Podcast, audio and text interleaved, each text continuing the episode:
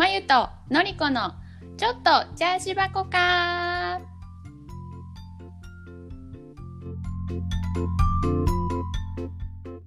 こんにちはのりこですはい。おはようございます。まゆです。私はこんにちはです 今の時間あのさ、私さ、勉強してるでしょ？うんうんうんで私ちょっとさ、絶賛勉強中。どうですか、う勉強の調子は。あの、悪くないんですけど、さっきもまあね、のりちゃんに話してたんだけど、まあちょっとスタートがなかなか切り、切れないっていう、なんかだらだら、一日のね。そうそうそうそうそう、なかなか勉強のスタートができないっていうのが、ちょっと私の中で問題だと思っていて、うんうん、うん、まあそれをなんかどうにかしなあかんなっていう 問題。でも、あのさ、のりちゃんってさ、勉強するとき音楽聴く？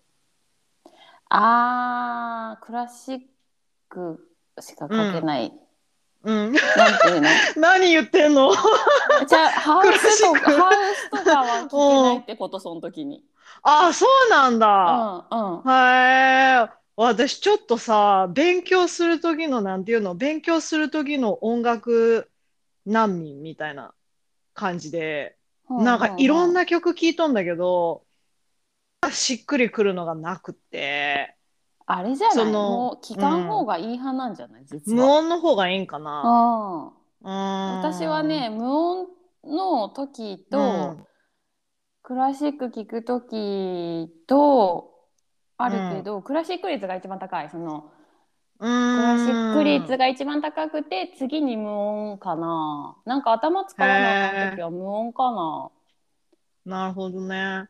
うんそれまだ試してなかったわ。なんかさ、無音でもいいんだけど、トムさんが家におるときさ、友達とさ、その、なんていうの、オンラインでゲームしてさ、うんすごい喋っとんの。うんうんうんで、英語じゃんね。うんで、こっちはさ、英語で読んどるじゃんね。うんその、なんていうの、教材的なやつを。ね。うんうん。そうそうそう。なんか英語が聞こえてきて英語を読んどると、なんかマジわけわからなくなるの。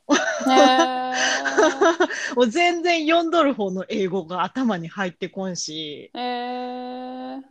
それでなんか音楽聴きたいなって思って音楽探してるんだけなど、るほどね。そう、なんか YouTube とかでさ、その、なんていうの？雨の音とかさ、川の音とかさなんかそうそうそうそうそう、うんうんうん集中、風の音とかね、うん。そう、そういうのなんか集中できますみたいな、たくさんさ、YouTube のビデオあるじゃんね。うんうんうんうん。のなんかそういうの聞いとってもただただ眠くなるだけなんだよね。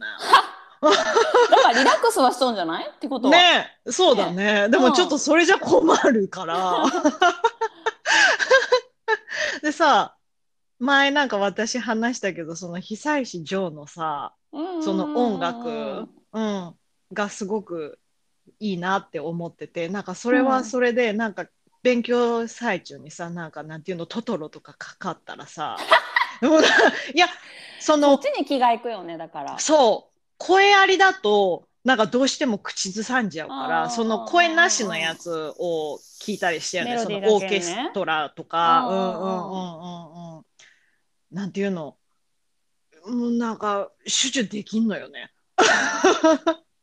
なんかさ、うん。私もさ自然の音はなんかなうん。最高の体調っていう本があって、うん、なんかその自分の体調を良くするためにはどうちゃらみたいなすごいいっぱいメソッドが書いてあるんだけど、うん、その中でなんか自然におるっていう状態がやっぱ人間はもともとそのさ狩猟民族でさ自然におったから、うん、なんかその自然の音を聞くのがすごくリラックス効果が高いみたいなのを書いてあって、でなんかそのなんかハイキングとかあの簡単に行けへん環境だとしてもちょっと近くの公園を散歩するとか、なんかお家でその自然のそのさっき前ちゃった水の音とか森におるチュンチュンチュンみたいな音とかを、はいはい。なんか流しなさいっていうのがあったわけよ。でへー。私も一時その自然の音をよくお家で流してみたりとかしたの。でもなんか私もあんまりさなんかなんていうかな私はそれあんましっくりこんくってしばらく試したんだけど、うん、ん。で結局なんだろうなあんまりだからそれは私にとってはなんかリラッククス。あんま効果なかったね。私はね。だ。私はだからそれだへったらほんまに物理的に公園とか歩きに行った方が。リラックスって感じだったから私はしてないけど、うんでも、なんかそれをやっとる子もいてたしその自然の音でね勉強してる子もいたし、なんか私は私もさなんかモーツァルトとかショパンとかさ自分がよく知っとる曲を聴くと、やっぱりりそのさ勉強しとることよりもその裏側の曲に頭がいってしまうから、わかる。メロディーが入ってきちゃうじゃん、知っとるから。で口ずさんじゃうから。そう。だから、うん私がなんか自分があんまり知らんであろうんう、なんかあの有名どころじゃない作曲家とかを聴いうてる。なるほどうね。んうん、もう全然知らん曲聴いとった方がいいんかな。そうかな。ちょっとクラシック聴いてみようかな。なんか眠くなりそうだけど、これもまた。いや私はねなんか一番それが私の中で相性がいいかな。へえ。そうか。なんか自分がちょっとテンション上げたい時は四つ打ちでハウスとかテクノとか流すけど、うん。だけど集中度度合いで言うとクラシックの方が私は集中ができる気がしている。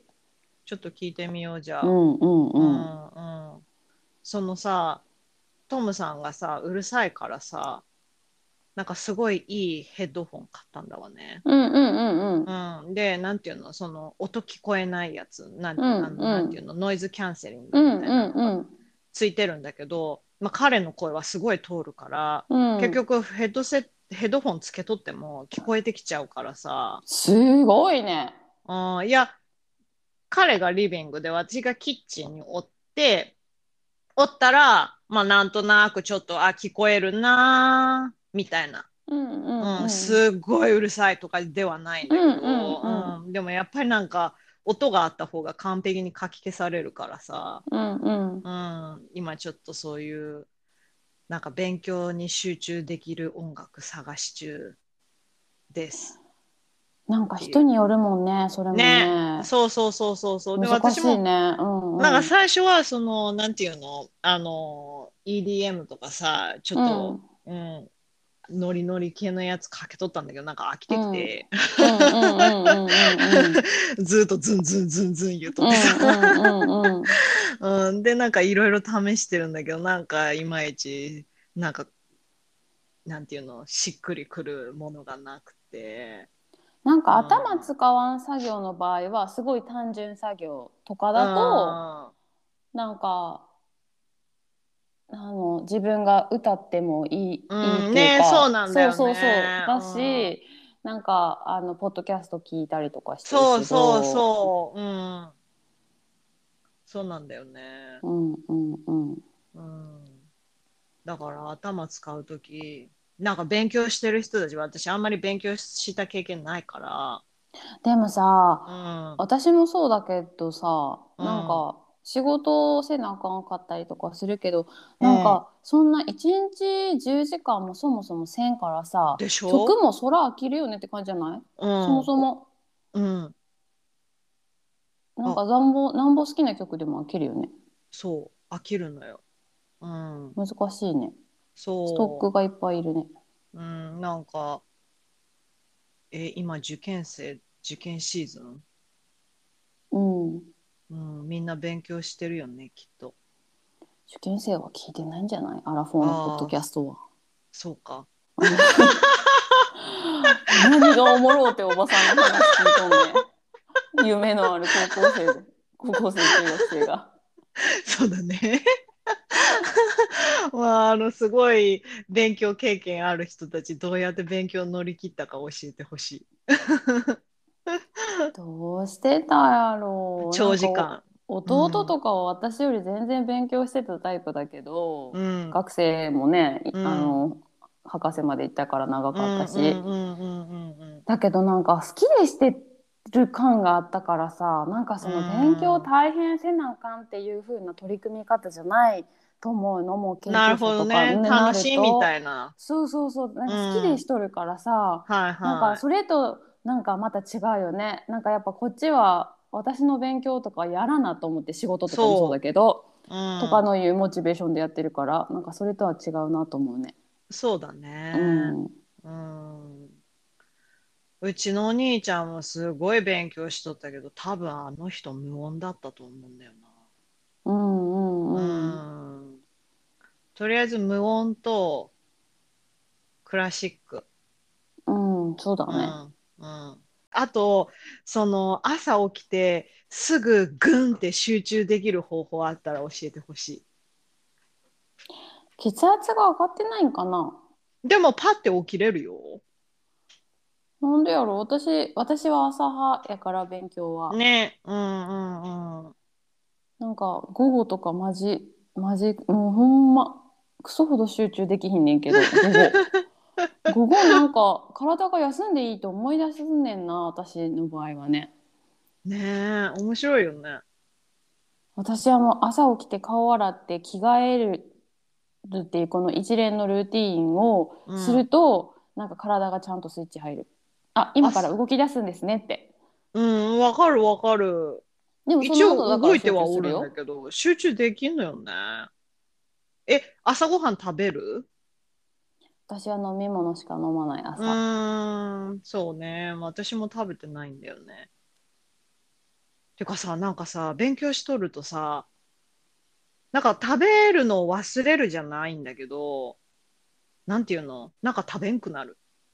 へえ。なんかお腹空いたなっていう感覚はあるんだけど、なんだろう、あ、もうちょっと、もうちょっと、なんかでもここわからんし、なんか解決したい。で、もうちょっと、もうちょっとって言うとったら、なんかもう夜ご飯の時間みたいな、すごいそこまではいかんわ私全然。なっちゃって。さこの辺で食べようってなる私は。そう、それがならんのよね。なんかそれはでも集中できとるってことじゃない？ね、うん。確かに。そこのあのフェーズまで行けば集中できとるんだろうね。うん。で、その朝集中に入るまでがね、ちょっと時間かかる。朝ごはん食べてみたら？お腹空いてないもん。あのブドウ糖を摂取して頭働かせるっていう意味で。ああ、なるほどね。食べたくないけど、ちょっと食べるうんみたいうな。んうんうん。うんそうしようかな。朝起きて、トムさんと一緒に朝ごはん食べてみようかな、これから。うん。うん。ね。そしたらちょっとねエンジンかかりやすくなるかも。ね果物とかだけでも。ねそうだね。確かに。うん、スムージーでもいいかな。スムージー飲んどったやん前。最近飲んでないの、うん、うん今も飲んどる。飲んどるけど、スムージーはなんか8時から9時ぐらいの間に飲んどる。ああそれを早めたらねそうだね。とかがいいかもしれないですね。うん、はい。もしどなたか勉強テクニック、これいいよっていうのあったら教えてください。ガーンと集中できる人羨ましい。ね。うん。うん。なんかもうすぐ簡単に集中それるよね。それる。うん。そのさ、音楽探しとった時にさ、その、このジブリのオーケストラの YouTube めっちゃいいみたいなのを見てさ、あうん。これ聞いてやってみようみたいな。うんう。ん。そしたらさ、2時間のビデオだったんだけど、うん。2時間ずっと見とった。勉強してて見とっもうね、超感動するあの YouTube ビデオ、ジブリのやつ。なんかところどころ泣けてくるんだわ。た。へえ。あの、久石譲さんが指揮して、うん、で、すごいオーケストラなの。うーん。うんコンサートの動画ってこと？かな？うんうん、そうだと思う。うん。で、宮崎駿さんも見に来とって、みたいな。なで、そ、の、久石譲さんが指揮で、んなんていうの、その、まあ、オーケストラ演奏するみたいな。ううん。ジブリの曲をね。うんうんうんうんうんうんなんかね、泣けた。めっちゃいいあれ。で、見とったんや、真面目に。うん、見とった。で、そしたらさ、なんか、もののけ姫見たくなるじゃんね。うん。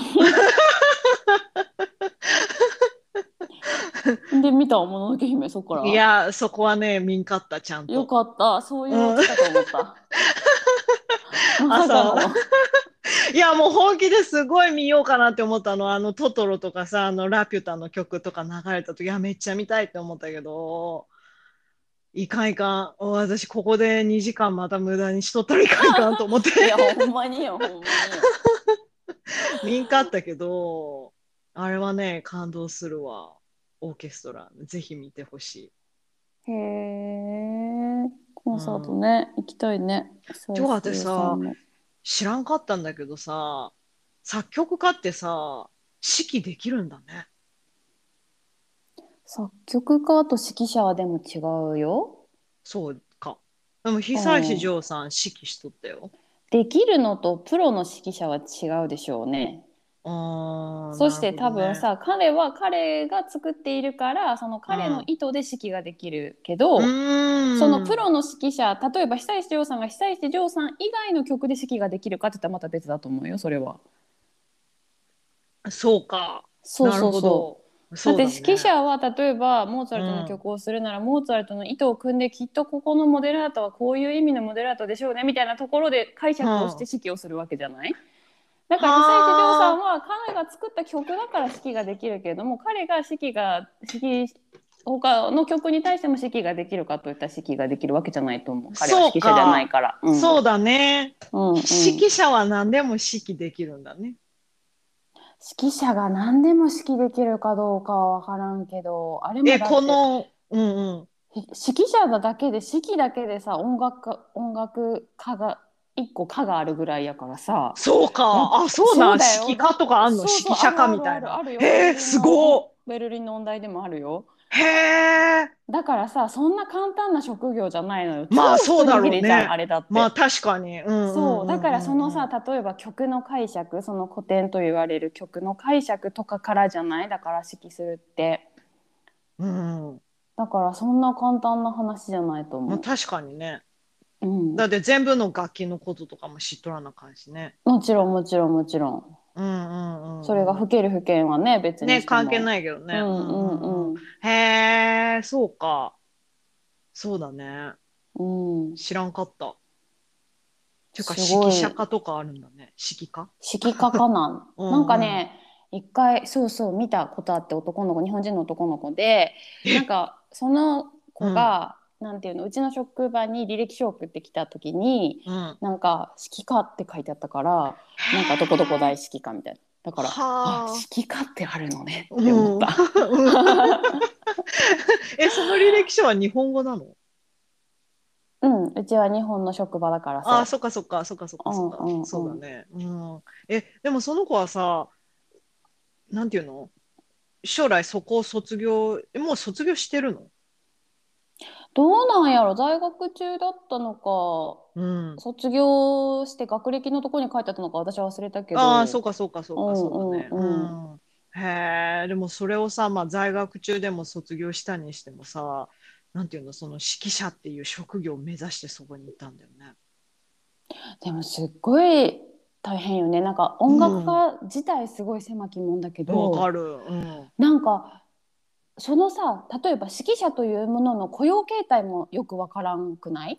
なんかそ、の例えば一個の楽団にこの専用専門の指揮者として例えば就職できたりとかするのか、なんかフリーランスの指揮者としてこのコンサートに1回分いくらとかで行くの行くパターンも多分もちろんあるだろうし、そうだね。ねえだからなんかわからん。なんかそういうね未知の職業だけど。ねえ、なんとかさ、うん。その楽団、そのオーケストラとかのさ、そういうのグループとかもさ、集合とかでやってるわけじゃないじゃん。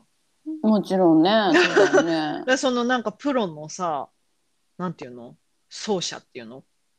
演奏者、うん演奏者？うんうん。うん。もうなんかどういう雇用形態になっとるんだろうって。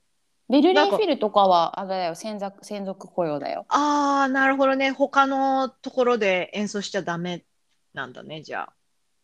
なんていうの他の楽団でっていうか他の楽団で演奏せんでしょベルリンフィルほどさ世界一のうんフィルハーモニーにおったら別に他のとこでやろうとはいうふうに思わんのじゃない逆に。あ、そうなんだ。うん、へえ、ちょっとなんちゃらフィルとかっていうのがよくわからんもんであれだけど。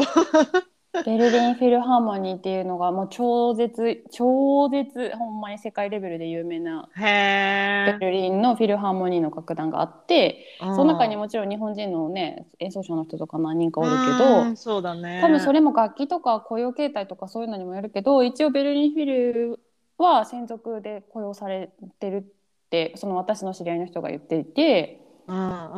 そうだからそれだけで全然ほんまに食べていけるかプロだからねね。そうだね。そうそうそうそう。ん。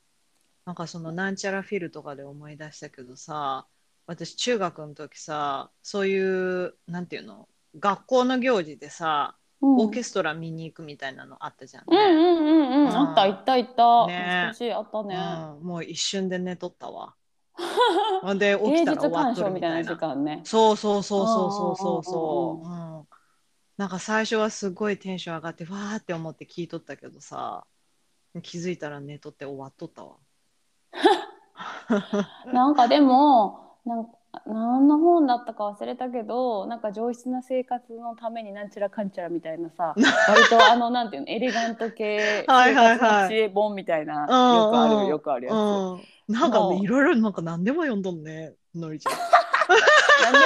などこから出てきたそのエレガントなな生活、そんな生活したいの？あのさあのーエレガントに暮らすための生活の知恵30とか、うんなんかそうわかる？そういう系の本わかる、うんなんかうんエレガントな生活憧れてるのガントなとは書いてないよ。エレガントなとは書いてないけど、はいはいはいそれ私すっごい前に読んだの、十何ああ、年前に。そうなんだ。うん。で、その時に、うんなんか、だからいろいろ書いてあるの、だからシーツは絶対白,、白にしてこまめに洗いなさいとか、だからそういう系ね、生活の知恵、はいはいエレガントな女性とはみたいなことよ。うんうんでさ、なんかその。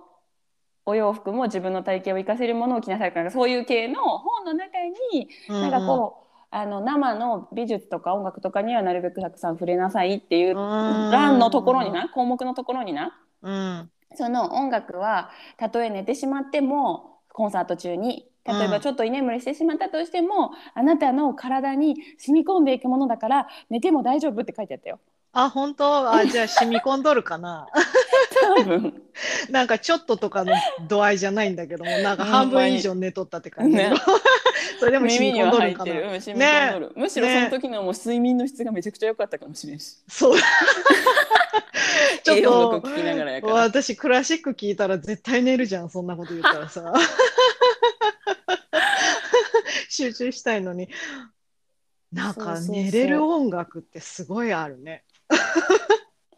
私な一回ベルリンの2年目かなんかの時になんかクラスメートのドイツ語のクラスメートの子がうん。なんあの台湾系の女の子で、うん台湾人の女の子ででその子がなんかでベルリンの大学の中の中国語学科みたいなところがあって、でうんそこのに友達がおるんやけどなんかそのコンサートがあるあるしなんかチケットもらったから一緒に行こうって言われて、うんでなんか何人か仲のいいクラスメートとかと行ったわけよ。うんうんそしたらなんか中国の民族楽器とかのコンサートだったのよ。面白い。でうんすごいコンテンポラリーミュージックだったのよ。だからさもうあのなんていうの？なんていう名前かも分からへん。形とかはなんとなく。ほんまに昔のなんか琵琶法師とかが弾いてそうなあー、はいはいああいうはい。感じの楽器とか、うん。あのなんて言うんだろうな。なんかギター弦楽器。なんかうん3本ぐらいあって、なんかこう三味線に近い形のうんやつとか、うんうん。うんわかるわかる。なんかそういうのでするんやけど、うん。うんうん。なんか23人でやるわけ。だから大きいコンサートとかじゃないわけね。うんうんうんうん。だからさもうすっごい眠たくって私あれ あほんまに一番眠たかった今までのコンサートで。っていうぐらい本当。なんかうんみたいなのが出て続くのメロディー中メロディーもないわけよすっごい眠くて私は私あれ初めてコンサートで半分以上寝たやえ、それをさ、台湾人のお友達は横で見とったの、のりちゃん、寝とんなみたいな。つその子となんか何人かで行ったからさああ、そうなんだ。そう、ん隣には座ってなかった記憶があるんやけど、はいはいはい。でもなんか次男も一緒に行って週末のあみで。あ、うんうん。でなんか次男もすっごい眠かったけどのりこが横でガーガー寝てるからなんか2人で寝てもらうとすっごい眠たいけど2人で寝てもらったらどんだけバカなカップルやねんって思われるからめっちゃ耐えててんやんってすっごい言ってさ 優しい。すっごい耐えてねんかったって言ってた。あああ、ウケる。眠かったけどね、頑張ったのね。そううん、偉い。でも多分ね、寝とったののりちゃんだけじゃないと思うよ。そうだよね。うん、絶対他にも寝とったと思うし、もし私がそこにおったら絶対寝とったと思すっごい眠かった。本当に。う。うん、でも体に染み込んでるから大丈夫。そうそうそうそうそうそうそう。ああ、ウケる。以上です。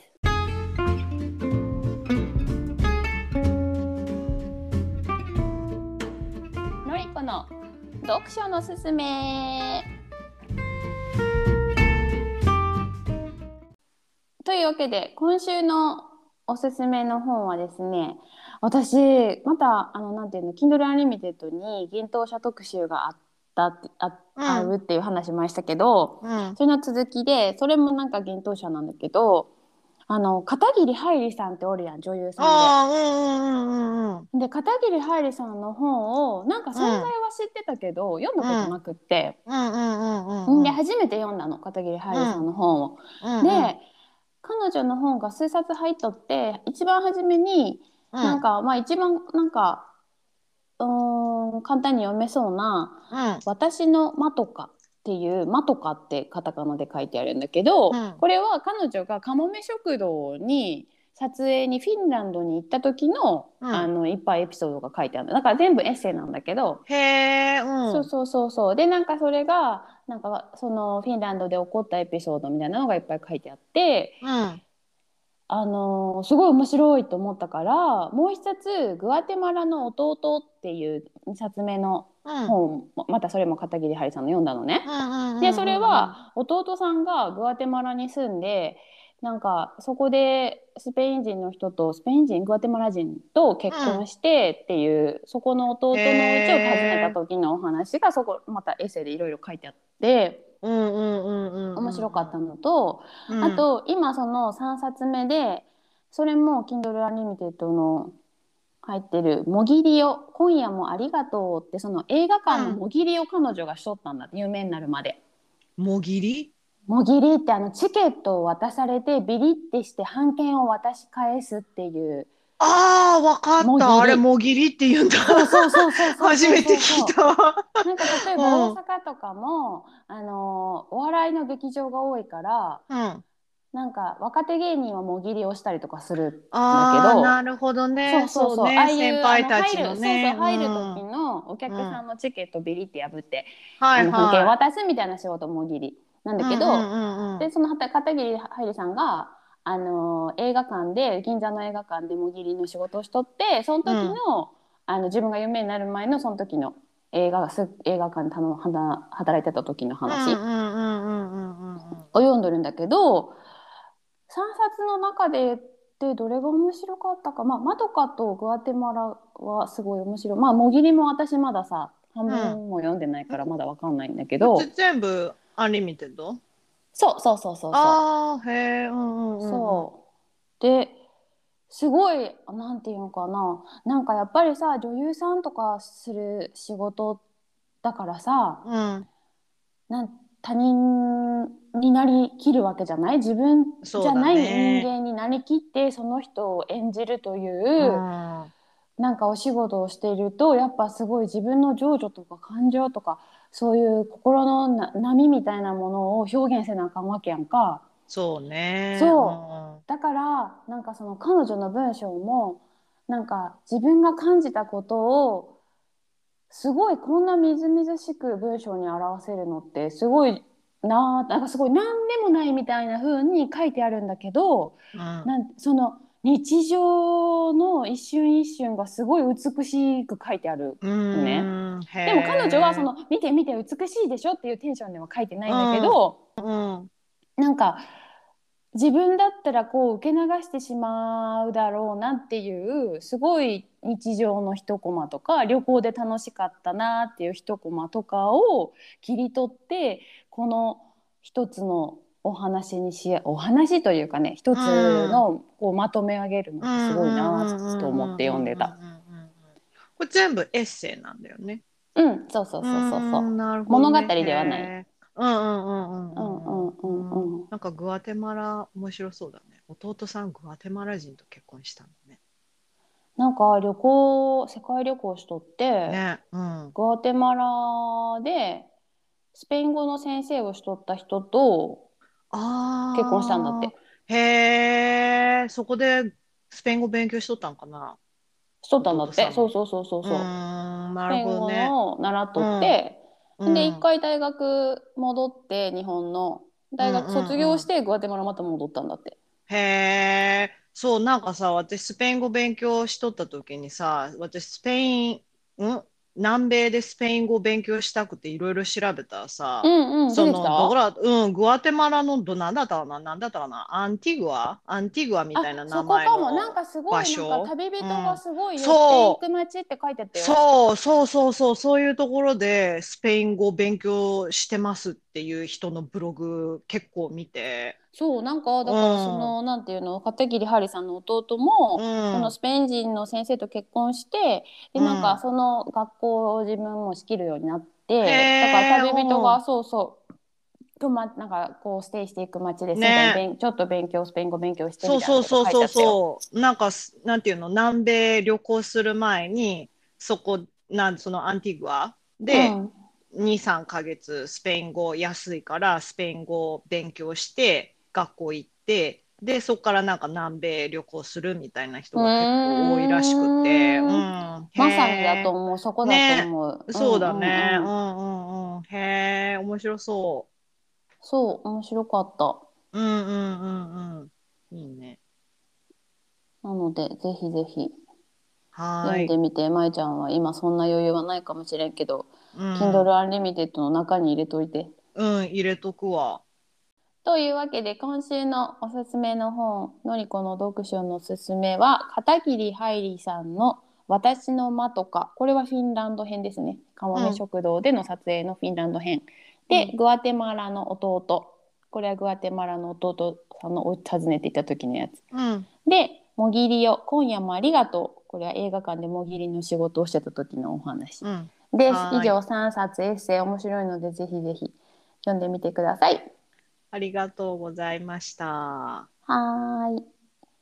というわけで今週はですね、あの先週まゆちゃんのお話をしたので今週はあ私特に何を何を頑張るっていう話もせえへん。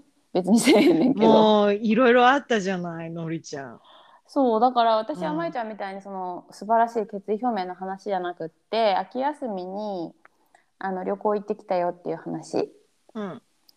をします。ベルリンはちょうどうん。えー、と10月の2週目じゃないな3週目4週目が秋休みで、あのお休みだったんだけどでその時に1週間旅行に行ってきたんですがうんえっとねあのー Google マップをちょっと見ながらみんな想像してほしいんだけどはーいまずドイツ割と真ん中にドーンとドイツがありますね。うん、ちょっと待って、Google マップ開くから。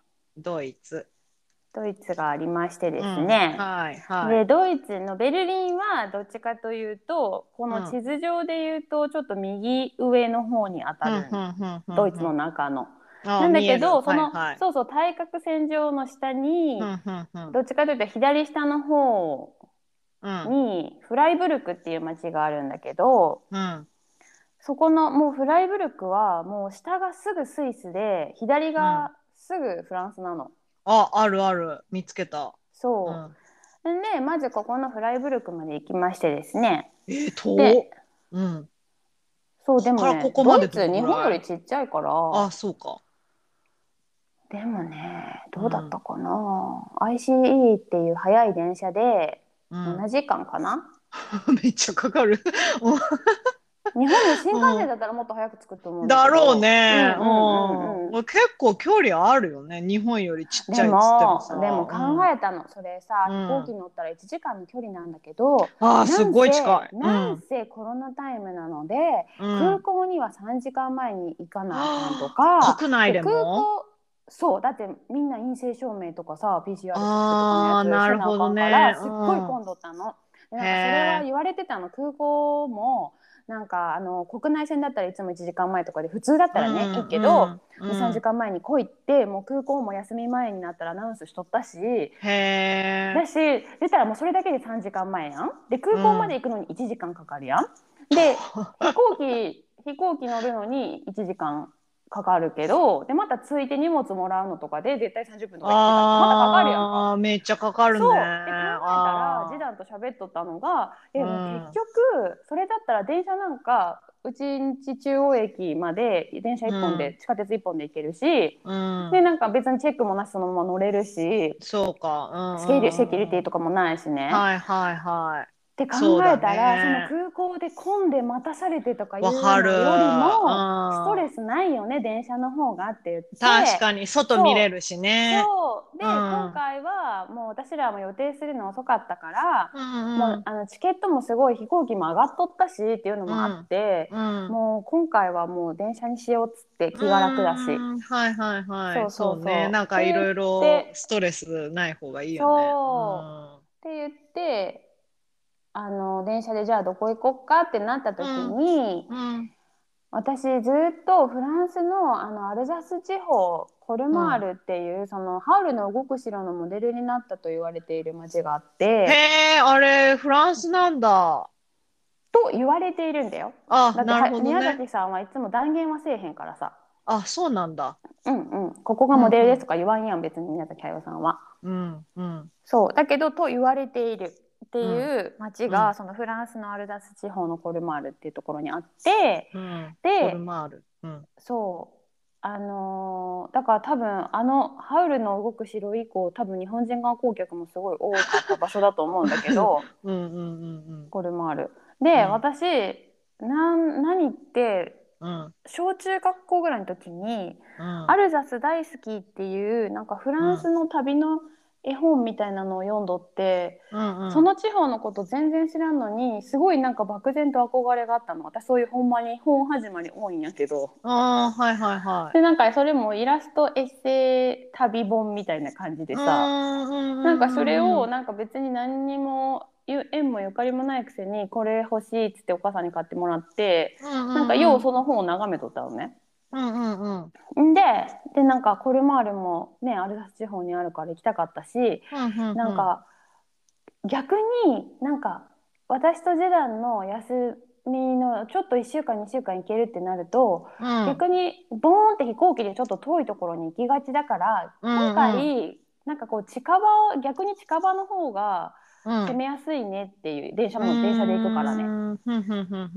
ってなってなんかアルザスとかすごい微妙になんか行きづらい位置にあるからさあ空港別に近くにもないし。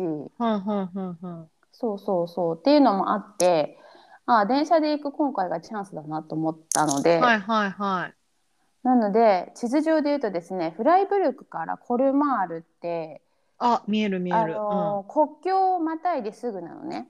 うんうん川川を渡るんだね。そう、ライン川を渡ってすぐなので、でここを渡ってフランス側に行きました。んで帰りの電車がスイスのバーゼルからの方が安かったから、うんそこからビューンってちょっと右寄りの直線で降りていったら下にスイスのバーゼルっていう町があって、うんうんうんうんうん。でバーゼルに行ってバーゼルからベルリンにまた電車で7時間ぐらいかけて帰ってきたっていうルートでこの三角形ルートでドイツ、うんうんフランススイスって回って帰ってきた感じなんだけど、まずですね今回のトラブルその1は なんか旅行まあトラブル毎回あるかな。毎回あるまああってもまあ大小のね違いはうん。あるけどさ、まあ、今回のなんかもう最大のトラブルはさなんとその電車の中で次男のリュックサックを盗まれたの。ねえすごいね。んでうん。次男なんかあでも今回は何ってやっぱりさ飛行機とかだったらあの到着の場所が分かっとるからうんたとえ間違えてもこの中に犯人おるって分かるじゃんね。ねで多分犯人側からしてもそれってすごいリスキーじゃない？そうだね。ね、うんなんか限定されるしその人がもうんし自分が逃げる前に気づいてしまったらやっぱり空港ってそんなにね簡単に逃げられる場所でも。ないしさ。うんうんうん。ってなるけど電車ってやっぱり乗り降りねいっぱいでそうだね途中駅止まっていろんな人が乗って降りてってするから、はいはい。でも覚えとるのはベルリンからフランクフルトぐらいの時までは確実にあったのよ。でなジダンは私よりもやっぱ体も大きいし足も長いから、うん。その座席の下に荷物を置くと自分の足を自由にできる場所がないからすごいやっぱ苦しくなっちゃうから7時間もあったし。で上に荷物入れのとこに入れ置いとったのポンってね。うんうんうんうん。んで私は私のリュックの方がちっちゃいし、うん私は別になんかこうなんていうの座席で、うんあの体育座りみたいなのをするから別に下に荷物があっても平気だから私は上にあげんくあげんのやけどいつも。うんうんうんうんでジダンは上にあげとってでなんかフランクフルトぐらいまではなんか充電器を自分でこう出し入れたりとかして携帯の充電器を。うんだから絶対あはいったの、その辺までは。はいはいはいんはい。でフライブルクに着きました。うんでもうフライブルクはその時終点だったわけよ。うん。でみんな自分の荷物持ってこうやって「はいじゃあもう降りなね」っていう準備しとるうんそうね。時に、うんうん。上のところにみんなまあ確かに降りるからみんな荷物自分で取るから、うん。何にもなかったの上ね。あんでんがだ。え？みたいな。あーやだ出なさそうそれで「のりちゃんカバンがない」ってすごい普通に言うから「何言ってんの?」と思って「はあ?」とか言って「ちゃんと見んや」とか言って。って言って「えマジマジマジ?」ってなって。うん。んでなくって。うわそれってさ自分たちが座っとる座席のもうすぐ上のところに荷物そうだよ乗せとったの。そそれで取られるんだね怖だっから、うん。プロだと思うの絶対に。どうやってって思うよね。気づきそうじゃん？気づかんかな？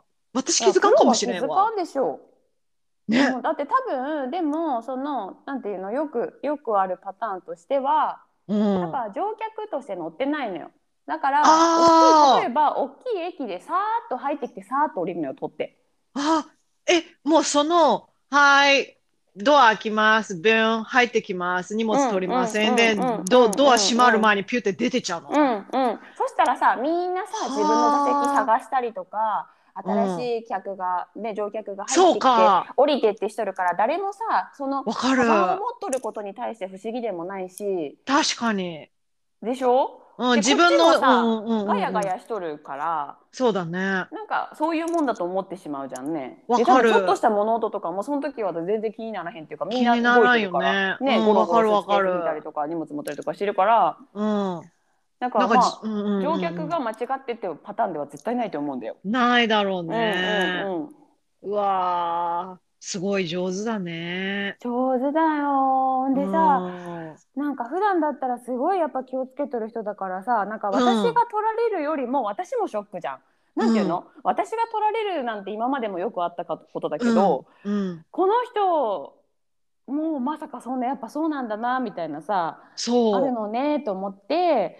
んでいやでもさ何ってもちろん財布とか携帯はポケットに入れとったんだけどうん。なんか示談はそのキャッシュなんかなんていうの？キャッシュで使おうと思っとった分を、あんまり財布に何百ユーロも入れすぎるのあれやなっつってちょっと半分ぐらいを入れとったのよカバンの中に。マジか。うんそうでわー多分その窃盗した人からすれば中の例えばさよくみんなラップトップとか入れてるからそうだね。そういうの目当てうんだと思うんだけど、わかるわかる。そうそうそう、だけどまあ現金もちょっと入っとったでまあラッキーだったっちゃラッキーだったよね。うん。まあね、そうだね。そうそうでもまあ、うんあとは、まあ、もちろん着替えとか洗面用具とかそんなすごい金目のものはその現金以外は入ってないから、でもさショックじゃんやっぱり。うん。なんていうの、いやなんぼショックよ。金目のものがあんまないと言っても、うん。なんか後から考えてさああの服お気に入りやったのにとか なんか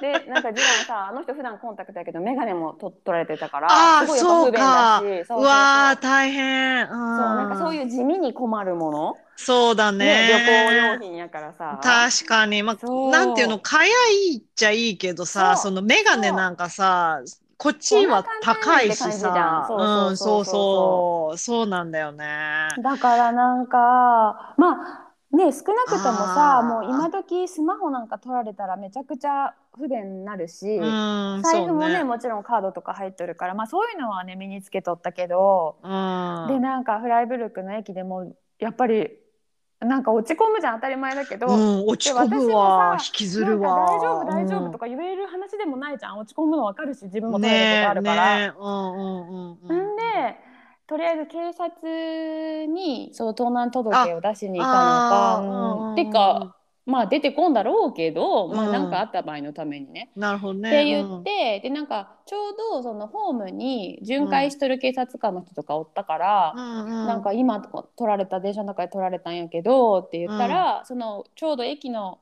ちょうど出たところの交番で交番っていうのかな？ちょっと警察署があるから、うんうんそれはあの鉄道関係のやつもやってるし、そこに行って書いてもらってみたいな話になっうんなるほどね。うんうん。て、でさ文字段ももうかーみたいな感じやん。そりゃなるわ。そうでなんかか。大丈夫大丈夫まだ今日日曜じゃなくて土曜でよかったよお店開いとるし後で全部買いに行こうとか言って日曜日閉まるの？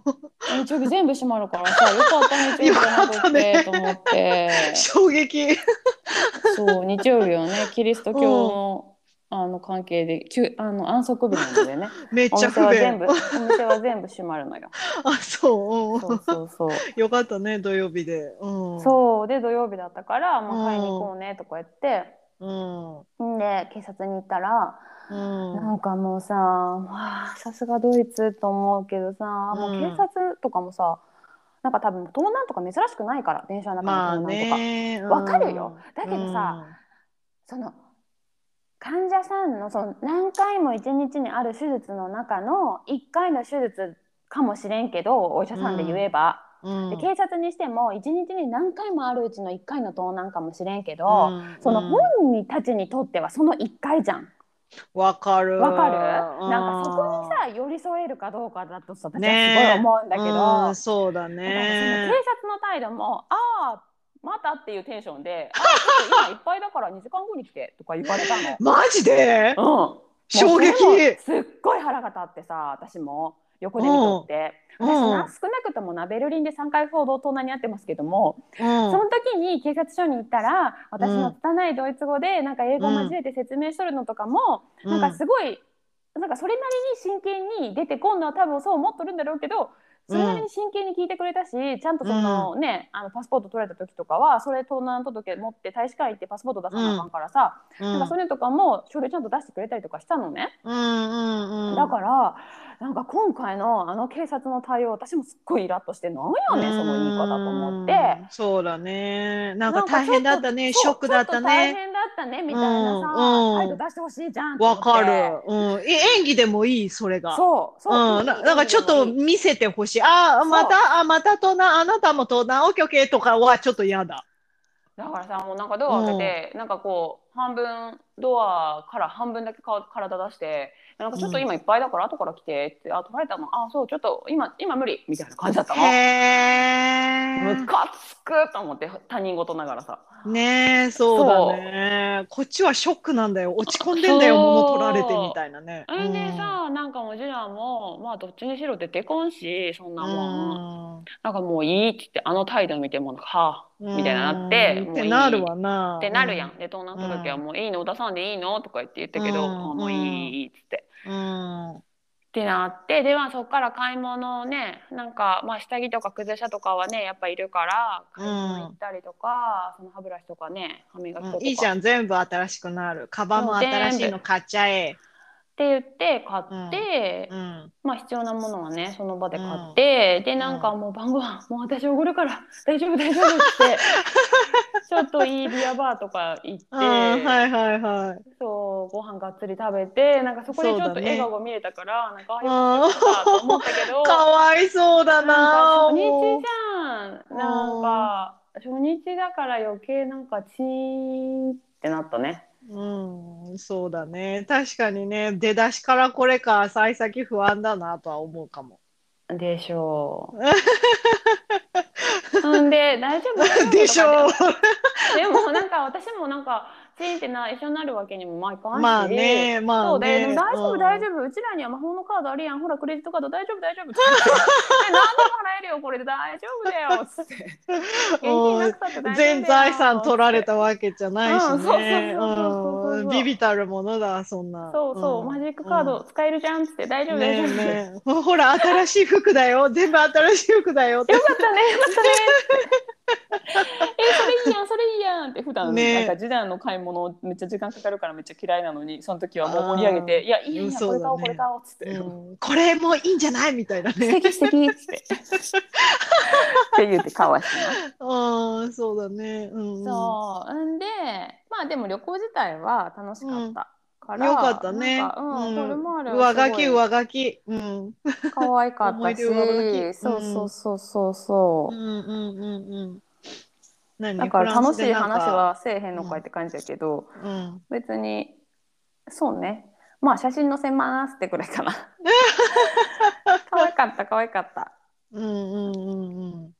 そうだね。そう。でもなんか帰りにフランあのスイスに寄ったんだけど、あのラスト2日だけねスイスに寄ったんだけど、うん。なんかスイスもう噂には聞いとったの高いよ高いよっつって。ねえ、高そう。だけどねマジベルリンの23倍はしてはあ、なんかきつかったね。なんかキッチン付きのアパートメント借りといてよかったっていう。うん。なんかえ旅行中やのにこんな自炊するっていうぐらい自炊したねだから。何？スイス料理って有名なんかあるの？チーズフォンデュとか？ああ、なるほどね。高そう。絶対食べんけどねあんなんマジ1人100ユーロぐらいするんじゃない？高そう。なんか、みんな食べるっしょ。スイス来たら、払うっしょ。これぐらいみたいな値段つけてきそうだよね。なんかすごい高くってうんでさあのーまず着いてなんかうんうちらは、その着いたのがちょうどうん。まあお昼過ぎとかで、うん。でなんかチェックインのそのキッチン付きのアパートのチェックインが3時とかだったのよ、だから、まあ自分らの中では着いてまあちょっとコインロッカーに荷物預けて街ブラブラしながらランチ食べて3時になったらチェックインしよっかみたいな感じで考えてたのね。うんうんうんうんなんでって言ってまあチェックインしじゃないわスーツケースじゃないリュックを預けてでうん。街ブラブラしに行ってでなんか平日だしなんかビジネスランチとかいろいろさ街中に書いてあるけどえビジネスランチ 30? みたいな。ああ、高っすごいやろ？30? やで30ってディナーですけど？やろ？ディナーでも若干高いわ。高いやんさ若干な。だから日本円で30言うとユーロだよね。あのねあそこはスイスフランなんだけど何？うん。スイスフランっていうとちょっとだからなんていうのかな30フランで28ユーロとかだからほんまあんま変われへんちょっとユーロが低いかなぐらいでほぼ変われへんねんけどうわ、高っカナダドル高い。カナダドルにしたらめっちゃ高い。めっちゃディナーなんだけど。ディナーでも高いわ。うんやろ？だからうちらもさその今日はちょっとええとこ行こっかって半年に1回ぐらいにうん。行く1人30ユーロディナーぐらいのテンションが昼間のランチで普通の日じゃん。あの、ちなみにね、うん、日本円にするとね、3700円ぐらい。高っ。だからそれがね ビジネスランチでランチ？普通に普通うんにランチのところになんかなんていうの？アンゲボートってなんて言うんだ何？アンゲボートあなんかそれと一語なんだけ初ど例えばなんかなんていうの？ランチでお得だよみたいななんかランチセットでお得だよみたいなテンションで30フランとか書いてあるわけよへえ。すだからでごい高い、ね。もちろん飲み。物は別だしあ、そう。え、お得だよって言って飲み物ついてこんの？そうだからさたなんかランチセットとかじゃないんだ。うん分からん。でな、うん。一番初めに見たのが、うん。なんかそのあのビジネス街だったからさその私らが歩いとったのがちょうどね駅前の。うん、で一番初めになんかインド料理屋が出てきてでその後バババっていろいろ出てくるんだけどそのインドインド料理屋がそのランチブッフェで28フランって書いてあったわけよ。んでそれを一番初めにっ28フラン。うんて書いてあったから次男と2人でなんか、えーブッフェだけど28は高いよねって言いながらもうちょっと安いとこがあるやろっていうテンションで歩いてたの私らはね。はいはいはい。んだけどうん。うん、出てくるの出てくるの30超えなの全部ね。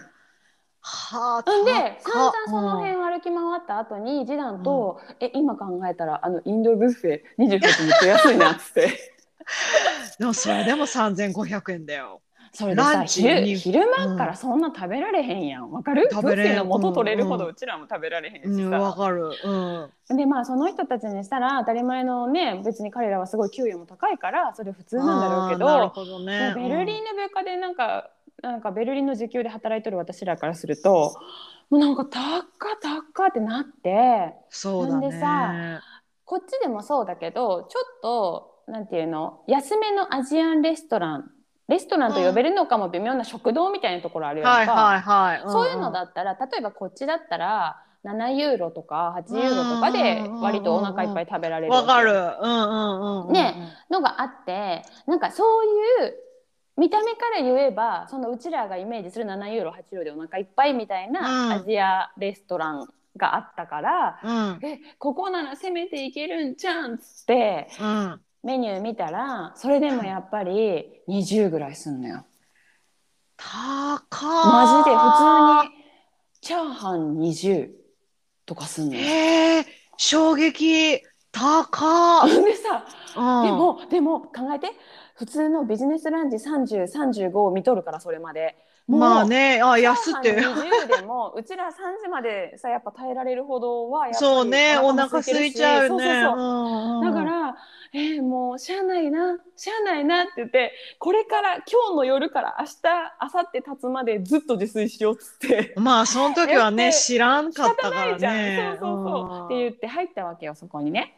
で本来ヨーロッパだったら絶対食べ物頼んだら飲み物も頼むんだけどベルでもそうだけど、はいはい、だけどもうそこはうちらも飲み物はって聞かれたらいりませんとか言って 水でみたいな。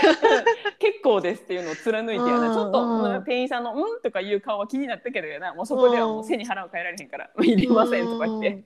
ああ、そうだって言ね。ってんでな次男はチャーハン20フランを頼み20フランね、に2500円。チャーハン一皿2500マジさあれ写真撮っとけばよかった2500円。うん、円のチャ写真ーハン撮ってほしい。え、すごい大きいお皿にてんこ盛りのチャーハンを思いか思い浮かべとるんだけど、2500円のチャーハンでな、んでな、うんのりこは、うん。私は、あのー、19か21かなんかそれぐらい多分、まあ、次男と同じぐらいの値段だったけど、パッタイを頼んだわけね。うん、はいはいはい。そしたらね、うん、私、パッタイ好きだし、うん、なんかもちろん海外、なんかヨーロッパで、なんか、あの本場のタイと同じようなパッタイが食べられるとは思ってないけど、うん、それでもさパッタイってそんなすっごい外れることないじゃん。と思ってこっちも選んどるわけよ。なんかだけどカナダのパッタイまずいよ。あほんま。うん。でももうそれがねまあね。ワーストパッタイエヴァだったね。うんあーやばい。マジ？私の人生2500円払ってまずいパッタイ。私の人生の中でもう一番高いパッタイで一番まずかったの。もう最悪じゃない？最悪。うん。んでもうなんかでもなもう出てきた瞬間2人でちょっと目を合わせたわけ、うん。これは絶対美味しくないでしょうって見た目だったの。あでさ次男のさ2500円のチャーハンもさ、ーなんかこんなキャベツ入れるっていうぐらいキャベツが入ってて チャーハンキャベツ入れる？やろ入ってないじゃん普通。だからそこもさなんかミックスベージみたいなの入ってるよね、謎、うん、謎と思って めっちゃかさ増ししとる。ほんまにああ、面白い。あー2500円でめっちゃ、なんていうの、キャベツ食べさせられとる。うんでな私ベベルリンにもともと住んどって今スイスに旦那さんが転職したって言ってるドイツ人、うん日本人のあのご夫婦がいて、ででその子たちがチューリヒの近くに住んどるんだけど、あの私らがなんかバジル寄るねんって言ったらなんか、うん。あのお茶しに来てくれた会いに来てくれたのね、ちょろっと。はいはいはい。でまあ旦那さんは仕事の都合で会えへんかったんやけどその日本人のお友達が、あのその次の日に私らが帰る前の日にあのちょっと仕事の前時間あるからお茶するしに行こうって言って、うんうんうん。来てくれたん。んでその子に「いやびっくりしたわめちゃくちゃ高い高いとは聞いてたけどほんまに高いな」っつって言ったらでなんか「えいくらなん時給?」って言ったらさ、うん、そしたらさその子はチューリッヒのお寿司屋さんで働いてんの日本食レストランで働いてて、でそこもお寿司のビジネスランチ30超えるねんて。あーすごい。そうって言っててでもその子の時給もね、うん、時給がだからすでに20フランとかあるって言ってた。あへえ。だからまあさ例えばこっちで時給10ユーロでうん、なんかランチが15ユーロとかそういうレベルの話やん。なるほどね。だからまあそれそのね時給もらっとったら全然高って思わへん値段なんやろうなと思って。まあ確かにその20で、うんうん、えでも最低賃金っていくらなんだろうね。多分最低賃金が19かなんかつだ。だからそれあそうなんだ。あ、うん、じゃあまあ高いね。19スイスフラン。そう。あでもそれは州によって違うかもしれんけど、まあ、私友達の働いてるとこでは、ああなるほどね。えー、すごい。2300まあ2400円ぐらい。ああ最高時給がね。すごいね。だから言ったらまあ物価高いそう物価高いし給料高いからそこで暮らしてる人たちはそうそう全然、ね、そうだね。やっていけるから、うん、確かに。例えばさスイスの会社で働いてカナダに住んどるとか言ったらめっちゃ給料いいなって思うね。だからさフランスの国境沿いとか、うん、そのドイツの国境沿いとか、うん、そっちに住んで、うん、あのスイスに仕事行くとかいうパターンの人ねはいはいはいはい、はい、その人らからしたらすごいラッキー。ね。うん、めっちゃいいよねスイスってユーロ EU, だからスイスフラン。EU, EU EU には加盟してないじゃないっけ？あそうなんだ。あ間違えた。EU に加入加入してるけど宣言には入ってないんじゃないかな。うんなるほどね。はいはいそういう国多いよね。なんか時々聞くんだけど。うん時々だね。うんうん。なんかそんなおなんかあるんだなって思った。そういうイギリスも入ってないしね。ねそうだね。宣言ね。うんうんうんうんうんうんへえスイスまた行きたい？なんかスイスのなんか自然とかはすごい綺麗やん。写真とか見てても、うん、ね。なんかヨロレイな感じ、ね、そう、うん、なんかハイジの山があったりとかさ、ねねチューリッヒのね、うんうん、マッターホルンとか。そうそうそうそう。なんかすごい行きたいなと思うけど多分、うん、今例えば今回なんかなんかうちらはいつもの旅行に行く感覚のバジェットしか考えてなかったからあはいはいはいはい。なんていうね例えばスイスとかノルウェーとか高い国に行く旅行行くってなったらそのがっつりそこの国を見るぞっていうバジェットを立てとけば、うん、なんていうの？行きたいなと思うけどいつもの自分たちのこのドイツぐらいの物価のうんうん、あの旅行先としての覚悟ではいけんなと思う。うんなるほどね、うんうんうん。なんかプラスさそういうなんていうの観光地行ったらさあのお客様料金が上乗せされちゃうじゃない？うんうんうん、もっと高くなるんだろうね。って思ったら恐ろしいわ、ね、ランチ5000円ぐらい払わなかったじゃない？いやそうだよそうだよそうだよ。しかもそれ一人だからね。一人5000円だからね。やばいよね。やばいわ でもさ、うん、でもそのスーパーとかはやっぱり、ベルリンよりまあちょっと高いけど、うん、そんな23倍ってことはなかった。例えば同じトマトがこっちで1ユーロが3ユーロするわけではないし、なんかまあだから普通になん外食続きでなければ旅行はできるかもしれんけどうん。ね、って感じやね。はいはい、うん、スーパーとかまあ現地みたいな現地値段的な。そうだね。まあもう20スイスフランも現地プライスなのかもしれんけど。そうそうそうそうそう。まあもちろんなんかそうねちょっとお肉とかは高いかなと思ったけど野菜とか乳製品とかに関してはそこまでベルリンと変わらんかなっていう印象だった。うんうんあとなんか面白かったのがなんか次男とすごいあの2人で考えとったんだけど、うん、チップスは高いのねベルリンより。チップスだけどポテトチップスポテトチップスそうそうそうポテトチップスは高いんだけどだけどさあのとんがりコーン的ななんかコーンスナック系とかポップコーンとかはすごい安いのよ。へえ、えー、トウモロコシ育てとんのそうだから気候的にお芋よりも、あのトウモロコシが取れるんかなとか言って、ねね。そうそうそうって話をしてて、うん。なんかチップスはなんか「えちょっと高ない高ない?」とか言って言ってたんやけど。でもなんか「えポップコーンのでっかい袋とかめっちゃ安かったりするねんか。へえ。なんか面白いねって、まあねね確かにねじゃがいもはドイツの方がよく取れるイメージだから、うんうんうんんん。そうそうそうそう。うーん。いいだから。もう旅行の今、印象に残った悪い話しかしないけど でも楽しかったんだよ。だからそれがさ、うん、楽しそうだと思う。最終日と最初の日にそれ、あのいろいろ起こったっていうだけで、うんうんうんなんか中日は楽しかったほほぼ。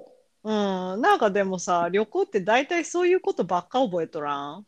なんか、え？ーとか、なんかちょっとトラブル的なこと、なんかいいことももちろんたくさんあるとは思うのね、旅行中って。うんでもなんかうんハプニングがあるから、なんか、ああ、あの時こんなんあったな、楽しかったなって思う気する。ね私もだって楽しい思い出とか、なんか正直あんまり覚えてないもん。そっち簡単じゃない？忘れるの。そうかないや、うんわからんその多分衝撃度で覚えてるんかもしれんけど、うんでもそうそうそうそうすっごい楽しいとか覚えてるやん。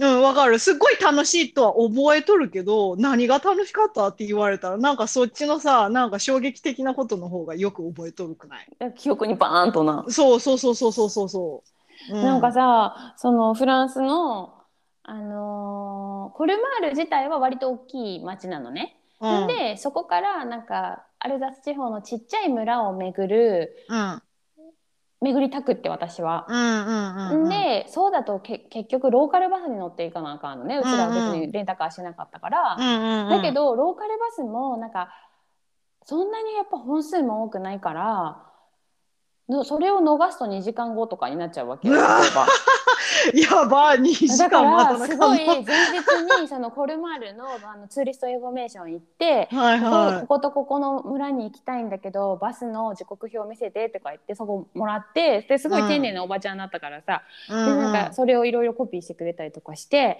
うん、でなんか前日にこのバスに乗ったら次この村にこの時間に着くでしょっつって。でうん。この村からこの村に行くには次のバスこの時間だからとか言ってすごい見とったわけよ。うん、うん、うん。でまあ行きの一番初めのコルマールからその村にい1個目の村に行くところは普通にまあ行って、うん、ん、で私はあと2つ行きたかったの3つ回りたかったのよ。うん、うん、うん。んででもそのバスの時間をなんか私もう村巡りは私が調べるからっつって私すげえ張り切ってやってたんだけど、まあ、そういうのって大概なんか私がミスるからさ でなんかあれ？バスの時間思ってたのと違うとこ見てたやんってなって。やばい。みたいになって。でもなんか示談はいつものごとく「はあ」って感じやん。出た出たのりちゃんって感じよ。ででもなんか村自体はすごい近いからねあー、はい、地図上で。はい。あ歩歩けば30分って出るわけよ。ああそうなんだ。30分なら歩けるやんと。思って、うんうん。なんで歩こう歩こうっつって歩いてたけど、うん。でも田舎だから、うん。もうなんかただただあの村の道を歩くんだけど、なんか逆にすごい良かったなのは良かったのは、この歩く道が全部そのブドウ畑のあ間を通っていくのね。うんうんうんうん。でそのだからそこで調子乗ってもう一個3つ目の村に行く時も30分で出たから、もうバス乗らずに歩いて行ったのようちら。うんうんうんうんうん。でその1個目の町、まあ、村まではコルマールからバス乗って、うん。で2個そこから2個目の村に歩いて2個目から3個目の村にも歩いたんだけど、うんうん。そのなんか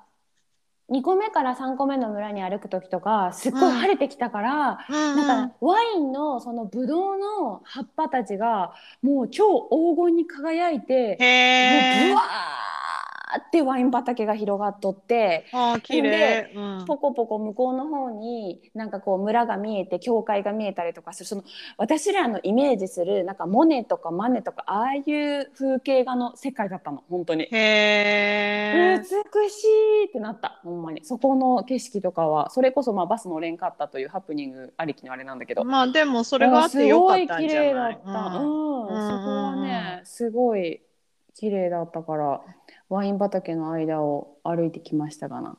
この辺、アルザスワインが有名なのね、アルザス地方の。うん。あのライン川沿いは基本的にすごい有名なんだけどワインが。うんうんうんうんそうそうそう。んで私がさワイン畑を走り抜けてすごい晴れてきたから暑くなってさ3つ目の村とかも死ぬほど可愛くってさ、もう超テンション上がってでなんかワイン畑歩いてきたからすごい喉乾いとって私が「あーなんかフレッシュなオレンジジュースでも飲みたいな」とか言ったらって言ったらさ次男がさ「いやいやそこはワインやろ。なんでオレンジジュース？ね あ確かに確かに」え。ああ、ウケる。よかったね。うんワインを飲んで帰ってきました。うん、いいね。いい楽しい旅行でしたね。というわけで今週はのりこの旅ハプニング集でございました。いろいろありますね。ね、はいハプ、ニングがあるから旅行は楽しいんだと思います。そうかな。うん、そうだと思う。私。ハプニングの質にもよるね。だって盗難はいらんもんやっぱり。まあね。うん、バスのレンカったぐらいは可愛いじゃん。うん、でも盗難、ああ、取られたって思うけどさ、でもやっぱりさ、何年後かにさ、カバン取られたことあってよね、はははって笑えるからいいんじゃない心とか体にダメージがなかったらいいかなって。思っちゃううん。うん、まあ私の盗難よりも次男の盗難の方がちょっと気使ったわって話。なんかちょっと彼はちょっと心にダメージを負いやすいかもしれない？なんか自分の方が多分笑って済ませられるやろうなと思った。んうんうん、わかるわかる。うんでしかもやっぱりヨーロッパにおる限りなんか旅、うしかも旅行とかいう場だと絶対次男の方がメインでいろいろしてくれることがあるから、うんはいはいそのはい。そっち側にダメージがあるとこっちもなんかそわそわするというか わかる、それは。みたいになるやん。うんもなるなるどうしようどうしようって。うん、わかるわかる。うん。それは私もそうかもしれん。なんかそれは多分誰が相手でもなんか誰かにハプニングがあったらあわわわってなっちゃうかも。あわわわってなるけど例えば私がまゆちゃんと旅行しとってまゆちゃん取られたら、うん私もなるよあわわわって。だけど、うんまゆちゃんがうん。あの例えば私みたいになんか盗難前もされたことあるし、うんああまたあったねーっつって 私もそこまで何回取られるねんみたいなね。ってなると思うねだけどあのあの慎重な人がなんかそこまで気をつけとったのに取られとるって言ってショック受けてるとこ見ると私もあわわわってなるわけよ。そうだね。うんうんなんかどうやって励ましていいかわからん。そう、そうやねんそうやねんだから、え、警察行こうとか言って、言ってるけど、もうその、あの、2時間、10時間後に来ての、うんはいはいはいあの、おばはんの後やったから、うんもう、うんもういいとか言うし、だから、うんでももういいとか言って、なんか日本やったらどんなにやったら絶対警察行くけど、もういいってもうドイツ人が言ってるし、ここドイツやからもういいんかな。え、どうしようどうしようってなったよね、私も。確かに。まあ自分のことだったらね、そう。まあいいわってなるけそうどね。そうそう、でん例えば自分のことだったら自分の意思ででもこの場合はこうしときたいとかやっぱりねそうだねが大使館にいるかもしれんからとかいろいろあるうんわからわかる。ね、うん自分だったらさ自分の意思でなんとかねあれだけど確かに。うんもちろんショックなのは彼だし彼の気持ちの方があれだからねうん私もなんか変なこと言いたくないしさと。わかる。なんかしつこく言って、なんかそうそうそうそう怒られても困る嫌だしなみたいな。そうそうそうそう 余計機ね嫌悪くなるみたいな。そう落ち込んどるとこをまたねね油にしてもあれやしうさ、んうん、そうだよね。そうそうそううん。はということでした。皆さんもいやヨーロッパ多いから盗難気をつけてください。旅行に来た際はもう間違ってもほんまい。に、あの貴重品は肌身離さず、そうだねどこでも取られるからね本当に。うんスイス入るときさ、やっぱりノーリちゃんもジーダンさんもさ、パスポート見せなあかんの？未線でよかったけどその、うん入る前にデジタルチェックインみたいな感じで、へー。何分の電車に乗ってあのどこに滞在してとかっていうのはデジタルであの申請したよ。そんなんなんだね。そう。でそれで QR コードがメールに来て、はいで多分はい。電車も全部本数が多いから全部調べんけど多分ランダムで調べられると思ううのね。んうんうん、そうだよね。多分空路は全員調べられるけど、うん。陸路だからはいはい私らは、うんだからうんうんなんか QR コード来たけど誰もチェック来んかったねって言いながらうちらは降りたけどまあそれはフランスのローカル線だから、うんうんうんうん。特急とかでもなかったから調べられへんかっただけで、うーん多分ランダムにチェックあるのはあると思あ、そうなんだう。うんね。うんうんうん。へえ。とはいいうことでした。というわけで今週は私のドイツ、フランス、スイス旅行話でした。ではまた来週さよなら。チャオ